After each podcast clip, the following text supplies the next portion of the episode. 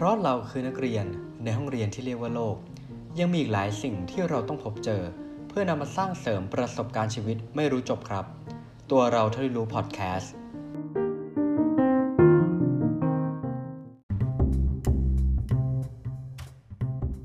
ตัวเราเท่าที่รู้พอดแคสต์คุณอยู่กับผมหนึ่งไปชาติ ก็ขอกล่าวสวัสดีคุณผู้ฟังทุกท่านนะฮะ ยินดีต้อนรับกลับสู่รายการตัวเราเท่ารู้อีกครั้งหนึ่งนะฮะ สำหรับเกรดเล็กเกรดน้อยวันนี้ที่ผมไปอ่านเจอแล้วก็รู้สึกว่าน่าสนใจนะครับผมแล้วก็รู้สึกว่าล่าสุดเนี่ยจะมีเหมือนนักแสดงคนไทยนะฮะก็คือว่าคุณรัศมีแขเนี่ยก็เพิ่งจะประสบกับภาวะภาวะหนึ่งนะฮะหรือว่าเราอาจจะเรียกง่าย ๆ ว่า ภาวะที่ร่างกายขาดน้ำครับอ่าเราเนี่ยอาจจะคิดว่าสิ่งเนี้ย มันดูไม่ได้เป็นเรื่องใหญ่อะไรก็แค่เรารู้สึกกระหายน้ำเราก็หยิบน้ำขึ้นมาดื่มกันวันหนึ่งบางคนดื่ม 2 ลิตร หรืออะไรก็ว่านไปนะครับ แต่ใครจะรู้เนี่ยว่าจริง ๆ แล้วเนี่ยมันมีความสำคัญกับร่างกายอย่างยิ่งยวด การที่ว่าแค่คุณไม่ทานน้ำในปริมาณที่พอนอนเนี่ย มันอาจจะส่งผลกระทบกับร่างกายมาก อย่างที่คุณไม่คาดคิดมาก่อนนะฮะสำหรับบทความนี้เนี่ยผมก็ขออนุญาตอ้างอิงนะครับจากเพจที่ชื่อว่า Japan Salary Man อ่าเขาก็เป็นเพจที่เล่าเกี่ยวกับคอนเทนต์ดีๆ ต่างๆนะฮะที่มีความเป็นญี่ปุ่นญี่ปุ่นนะฮะแล้วก็จะมี artwork หรือว่ารูปภาพอะไรต่างๆเนี่ยให้น่าสนใจยังไงก็ลองไปกดติดตามดู แล้วผมเห็น content นี้น่าสนใจก็เลย อยากจะลองเอามาแบ่งปัน ให้คุณผู้ฟังทุกท่านได้ลองรับฟังและทบทวนตัวเองดูครับว่าทุกวันนี้คุณดื่มน้ำน้อยไปหรือเปล่าครับอะเกริ่นก่อนอย่างนี้นะฮะว่าจริงๆแล้วเนี่ยในร่างกายของคนเราเนี่ยประกอบไปด้วยน้ำเนี่ยถึงร้อยละ 60 ครับผมของน้ำหนักตัวนะ คิดง่ายๆเลยนะฮะว่าถ้าเรามีน้ำหนักสัก 70 กิโลแล้วกัน หมายความว่าร่างกายเนี่ย เรามีน้ำมากถึง 42 ลิตรครับคุณผู้ฟังนะ12 ลิตรนี่มันเป็นเยอะมากๆนะฮะปริมาณในน้ำในร่างกายจึงสำคัญมากๆ นั่นเอง และเมื่อร่างกายขาดน้ำเมื่อไรเนี่ยการทำงานของร่างกายก็จะผิดปกติไปด้วย เช่นยังไงครับ คุณเนี่ยอาจจะเจอกับภาวะผิวแห้งนะฮะริมฝีปากแห้ง กระหายน้ำอุณหภูมิร่างกายคุณอะอาจจะสูงขึ้น ระบบไหลเวียนเลือดก็อาจจะแย่ลงนะฮะ เลือดสูบฉีดไม่ดี เลือดไปเลี้ยงสมองได้ช้า ผมคิดว่าอันนี้น่าจะเกี่ยวกับว่าถ้ากินน้ำน้อยเนี่ย เลือดเราก็อาจจะเหนืดก็เป็นไปได้เนาะ การรักษาปริมาณน้ำในร่างกายเนี่ยจึงเป็นเรื่องที่หลาย ๆ คนเนี่ยละเลยทั้งที่มันเป็นเรื่องสำคัญนะครับ ถ้าเขาพูดในภาษาธุรกิจเขาอาจจะเรียกว่าเป็นเรื่องไม่ด่วนที่สำคัญละกันเนาะประมาณนั้นนะฮะแต่จริง ๆ แล้ว ต้องรีมาร์กไว้ล้วกันว่าจริง ๆ แต่ละวัยนะครับ ปริมาณน้ำในร่างกายเนี่ยก็จะไม่เหมือนกันเรื่องของเพศก็มีผลนะ อย่างเช่นเด็กเนี่ยปริมาณน้ำในร่างกายจะประมาณถึง 70%ด้วยกันนะครับ ถ้าผู้ใหญ่ที่เป็นผู้ชายปริมาณน้ำจะอยู่ที่ 60%ผู้หญิงจะมีปริมาณน้ำประมาณ 55%ส่วนผู้สูงอายุจะอยู่ในเกณฑ์ 50 ถึง 55%ครับผม จริงๆแล้วเนี่ย เราลองมาดูซิว่าถ้าร่างกายของคุณสูญเสียน้ำเนี่ยมันจะเกิดอะไรได้บ้างนะฮะ เดี๋ยวผมจะเทียบเป็นเปอร์เซ็นต์ให้ดูแล้วกันคร่าวๆนะฮะเขาบอกว่าถ้าสูญเสียน้ำประมาณ 3%นะ3%เท่านั้นนะครับ จากภาวะปกติเนี่ยคุณเนี่ยจะเริ่มรู้สึกว่าคุณเนี่ยคอแห้งนะฮะเมื่อลอยได้ง่าย ความอยากอาหารเนี่ยอาจจะน้อยลง แต่ถ้าเพิ่มไปหน่อยคุณสูญเสียน้ำประมาณ 4-5%เนี่ย เขาเรียกว่ามันจะเกิดภาวะร่างกายขาดน้ำครับ ภาษาอังกฤษเนี่ยเขาจะเรียกว่า dehydration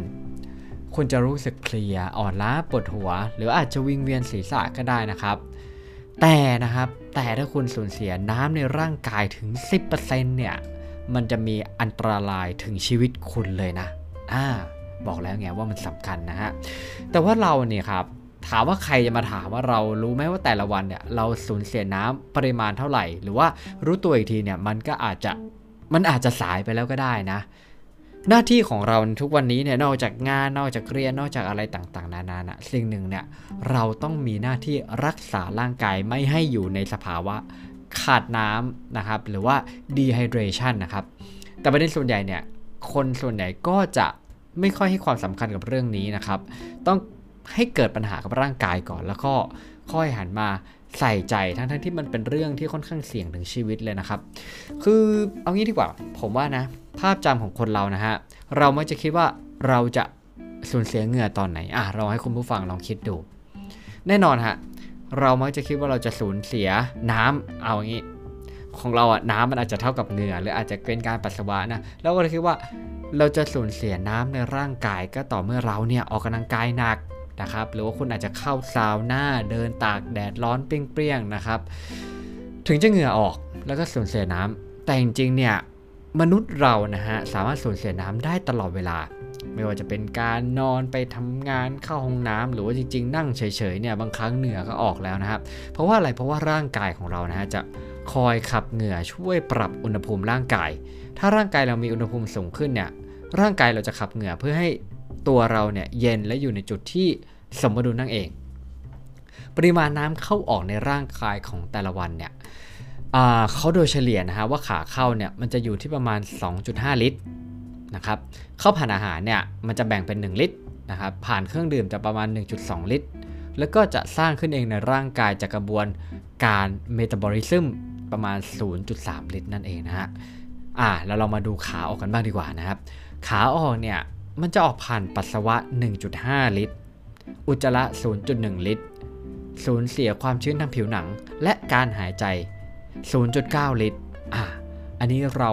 อาจจะยังไม่ได้หมายถึงการออกกำลังกายหนักๆ ที่มันขับเหงื่อในปริมาณมหาศาลนะฮะ ถ้าคุณลองคำนวณ คุณจะพบว่า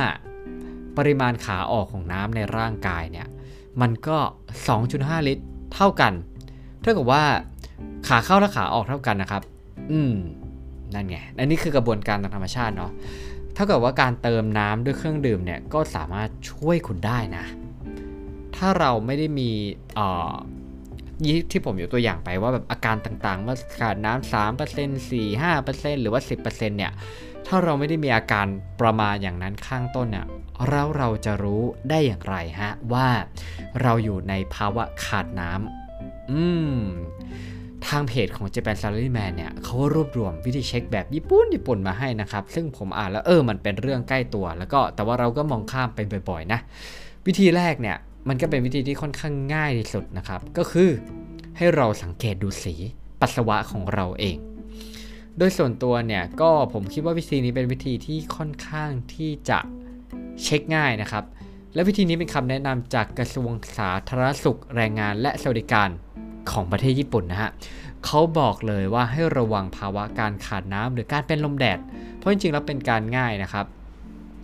การสังเกตสีของปัสสาวะเนี่ยอืมถ้าอันนี้ภาพในรูปแบบพอดแคสต์คุณผู้ฟังอาจจะไม่เห็นนะ อาจจะลองไปดูในในโพสต์ของทาง Japan s a l y Man หรืออาจจะลองเสิร์ชดูก็ได้นะครับผม คือเขาบอกว่าถ้าในรูปเนี่ยมันอยู่ที่เบอร์หนึ่งเบอร์หนึ่งก็จะเป็นสีเหลืองอ่อนๆ ปกติอันนี้คือกำลังดีนะฮะ เบอร์2เนี่ยก็จะเหลืองเข้มมานิดนึงนะฮะ ก็ไม่มีปัญหาอะไรครับ แต่ว่าอยากให้เติมน้ำเข้าไปในร่างกายดื่มประมาณ 1 แก้วกำลังดีนะฮะ มันจะสีเหมือนแบบอ่าสีเหมือนยังไงดีอะเหมือนเลมอนอ่อนๆ อะผลเลมอนอ่อนๆนะครับเอาเบอร์สามเนี่ยก็จะดูเป็นผิวเลมอนที่มันเข้มขึ้นนะฮะ ก็คือเป็นเริ่มมีภาวะขาดน้ำ แนะนำให้เติมน้ำในร่างกายประมาณ 250มิลลิลิตรภายใน 1 ชั่วโมง แต่ถ้าออกแดดด้วยนะฮะ หรือเหงื่อออกเนี่ยให้ดื่มประมาณ 500มิลลิลิตรหรือครึ่งลิตรนั่นเองนะครับ เบอร์สี่นะครับ เบอร์สี่สีมันจะออกเป็นโทนน้ำตาลส้ม อันนี้เขาบอกว่าให้ดื่มทันที 250มิลลิลิตรทันทีนะครับ ถ้าออกแดดหรือเหงื่อก็ให้ดื่มทันที 500มิลลิลิตรส่วนสี5เนี่ยมันเป็นเริ่มโทนสีน้ำตาลแล้ว นะครับเขาบอกเนี่ยให้ดื่มทันทีลิตรหนึ่งหรือ 1,000มิลลิลิตรนั่นเอง แต่หากนะครับถ้าใครเข้มกว่าเบอร์ 5 หรือสีน้ำตาลเนี่ยหรือมีสีแดงหรือสีน้ำตาลเจือปนในปัสวะในปัสสาวะอาจมีปัญหาอื่น เช่นแบบนอกเหนือจากภาวะขาดน้ำอะ มันอาจจะมีเลือดออก มีอะไรพวกนี้ใน ผมไม่แน่ใจว่ามีโรคอะไรบ้าง ต้องขออภัยในส่วนนี้เนาะ เพราะเดี๋ยวพูดไปเดี๋ยวมันจะผิดนะครับ นั่นแหละ เกณฑ์วัดเนี่ยก็ผมว่ามันเป็นการที่ค่อนข้างเข้าใจง่ายนะฮะอันที่2เนี่ยก็ใกล้ตัวเหมือนกันนะครับเขาบอกว่าคุณผู้ฟังลองลองลองเทสไปพร้อมๆกันนะฮะคุณชูมือขึ้นมานะชูหลังมือคุณขึ้นมาเนาะแล้วคุณลองจับหนังที่หลังมือของคุณนะฮะเขาบอกว่าถ้าคนเป็นทาสแมวจะรู้ว่าอันนี้มันเป็นวิธีที่แบบเอาไว้ใช้เช็คกับน้องแมวเหมือนกัน วิธีนี้เนี่ยก็คือสมมุติว่าเราเอานิ้วของเรานะครับ นิ้วโป้งนิ้วชี้ก็ได้หนีบหยิบผิวหลังมือเราขึ้นมานะครับ แล้วปล่อยให้มือเด้งกลับลงไปที่เดิม ภายใน 2 วิ ถือว่าร่างกายปกติไม่มีภาวะขาดน้ำครับอ่าแต่ถ้าเกิดว่าคุณเนี่ยเหมือนกับว่ามันใช้เวลานานไปเนี่ยอันนั้นอะคุณก็อาจจะต้องพิจารณาแล้วนะครับอย่างคือเขาบอกว่าถ้าปล่อยออกแล้วมือมันไม่เด้งกลับที่เดิมเนี่ยมันค้างมากกว่า 2 วินาทีเนี่ยร่างกายเนี่ยเราอาจจะอยู่ในภาวะขาดน้ำนะฮะ แต่ว่าถ้าใครเนี่ยจะเอาไปเป็นวิธีการหลอกแต่อังเนี่ย อันนี้ผมก็โปรดใช้วิจารณญาณแล้วกันนะฮะ จะไปทำกับแฟนก็ต้องแฟนของตัวเองนะครับ แฟนกับของแฟนชาวบ้านไม่แนะนำนะฮะ วิธี3เนี่ยก็ใกล้ตัวเหมือนกันนะครับ ก็คือเป็นการบีบเล็บครับผมอ่าคุณผู้ฟังสังเกตไหมครับว่าเวลาเราบีบเล็บของเราเนี่ยผิวหนังที่ใต้เล็บที่มันเป็นสีแดงเนี่ยมันจะอ่อนสีมันจะอ่อนนะครับ อันนี้ก็เหมือนกันนะฮะก็คือว่าเหมือนพอเราบีบเนี่ย แล้วเราปล่อยเนี่ยเลือดของเราเนี่ยมันก็จะวิ่งไปสู่ปลายนิ้วมืออีกครั้งหนึ่งให้มันเป็นสีออกชมพูแดงนั่นเองนะฮะวิธีการอะลองทำดูก็คือบีบเล็บค้างไว้แล้วปล่อยออก เล็บสีขาวจะเปลี่ยนเป็นชมพูแดง ขั้นตอนนี้อะถ้าสุขภาพเราดีนะ เล็บมันควรจะเปลี่ยนสีกลับไปเป็นสีชมพูทันทีอะผมลองทำอะผมยังพอไหวอยู่นะฮะแต่ถ้าใครปล่อยเล็บเกิน3วินาที แล้วเล็บเนี่ยยังไม่เปลี่ยนเป็นสีชมพูเนี่ยคุณอาจมีภาวะขาดน้ำก็เป็นได้นะครับ อย่างที่บอกนะฮะว่าอาการขาดน้ำเนี่ยไม่ใช่เรื่องล้อเล่นนะครับ เพราะว่าจริงๆแล้วเนี่ยตามเพจของคุณในเพจ Japan Salaryman เนี่ยเขาบอกว่าในญี่ปุ่นเนี่ยมีผู้เสียชีวิตจากอาการขาดน้ำที่เป็นพัฒนาเหมือนพัฒนาเป็นอาการลมแดดเนี่ยเยอะมากนะครับ แล้วว่าอาจจะเพราะคนญี่ปุ่นเนี่ยเขาก็อาจจะค่อนข้างเดินกลางแจ้ง อย่างที่เราเห็นในรูปเนี่ยค่อนข้างบ่อยนะครับ อย่างแบบเขามีโพลหรือว่าเขามีการเก็บสำรวจนะว่าคนญี่ปุ่นเนี่ย เป็นตัวเลขผู้เสียชีวิตจากอาการลมแดดนะครับ 10-20 ปีหลังมานี้มีคนเสียชีวิตเยอะมากนะครับ ปี 2010 เนี่ยพีคไปถึง 1,745 คน ปี 2015 ก็มากถึง 992 คนนะฮะ ดังนั้นเนี่ย อืม ร่างกายเราเนี่ย การภาวะขาดน้ำเนี่ยมันก็ไม่ใช่เรื่อง ธรรมดาที่เราจะมองข้ามไปนะครับ ดังนั้นคุณก็สมควรนะฮะหาวิธีป้องกันให้ร่างกายอยู่ในภาวะขาดน้ำนะครับ ก็คือการดื่มน้ำบ่อยๆนั่นเองไม่ใช่ว่าหลายๆคนบอกว่าเลี่ยงการเดินกลางแดดหรือว่าลบอะไรเนี่ยต่อให้คุณนั่งเฉยๆโอกาสที่น้ำมันจะเหมือนขับออกจากร่างกายเนี่ยมันก็มีอยู่แล้วเนาะเอออย่างนั้นก็พยายามดื่มน้ำบ่อยๆแล้วกันนะครับ ก็เดี๋ยวนี้ผมเห็นบางบางแบรนด์หรืออะไรเงี้ยก็น่ารักดีนะครับ เพราะว่าบางทีขวดก็จะมีเกรดบอกเลยนะว่า อ่าขวดเนี้ยเกรดอันนี้น้ำอยู่ที่เท่านี้ น้ำอยู่ที่กี่มิลลิลิตรอะไร เราจะได้ดื่มอย่างอย่างถูกต้องนะมันก็เป็นกิมมิคหรือว่าตอนนี้เนี่ยผมว่าแก้วสวยๆเนี่ยก็มีเยอะแยะมากเลยฮะแล้วก็เป็นแบบรียูสหรืออะไรก็คือล้างแล้วไอ้นี้ได้นะโอ้ผมก็มีใช้เหมือนกันก็รู้สึกว่าเป็นอะไรที่ค่อนข้างที่จะเวิร์กแล้วบางทีเก็บความเย็นเก็บความร้อนได้ทั้งวันก็ ก็โอเคเลยนะเก็บเครื่องดื่มได้ค่อนข้างดีไม่เลอะเทอะโต๊ะด้วยนะฮะนี่ก็เป็นอีกเรื่องหนึ่งนะครับที่ผมอ่านเองผมก็รู้สึกว่าตกใจเหมือนกันนะ มันเป็นเรื่องใกล้ตัวที่เราเผลอมองข้ามกันไปนะครับผมถ้าใครได้สังเกตดูหรืออะไรเนี้ยก็ลองเทสอย่างที่ผมบอกไปแล้วกันนะครับ ว่าเออ อ่าอันข้อแรกเนี่ยเป็นเรื่องของการเทสสีปัสสาวะ อันที่2เนี่ยเป็นการที่ดึงหลังมือขึ้นมานะครับ อันที่3นี่ก็คือเป็นการบีบเล็บเนาะ ลองดูว่าคุณเนี่ยอยู่ในสภาวะปกติ หรือว่าภาวะขาดน้ำถ้าภาวะขาดน้ำคุณก็หาน้ำดื่มสะอาดมาดื่มนะฮะ อันนี้น้ำดื่มเนี่ยผมรู้สึกว่าอาจจะไม่ได้รวมถึงชานมไข่มุกนะครับ น่าจะต้องเป็นน้ำน้ำดื่มปกตินี่แหละเนาะ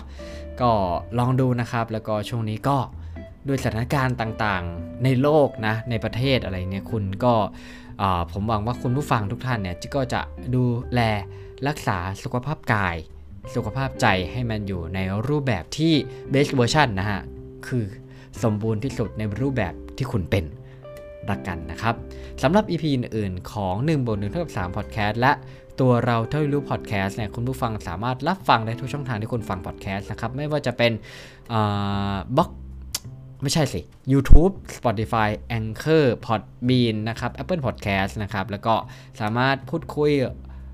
ติชมหรือว่าถ้ามีเรื่องอะไรที่อยากให้เราเอามาพูดมาพูดคุยกัน ก็ส่งเมสเซจมาได้นะครับ ที่เพจของเรา Facebook 1บน1เท่ากับ3 Podcast และในบล็อกดิด้วยนะครับ หวังว่าผมและคุณตู้ก็อาจจะมีโอกาสได้กลับมาจอยใน EP หลักเร็วๆนี้นะครับ ก็อย่าลืมติดตามรับฟังกันด้วยนะครับผมสำหรับวันนี้ผมหนึ่งวิชาติ สวัสดีครับ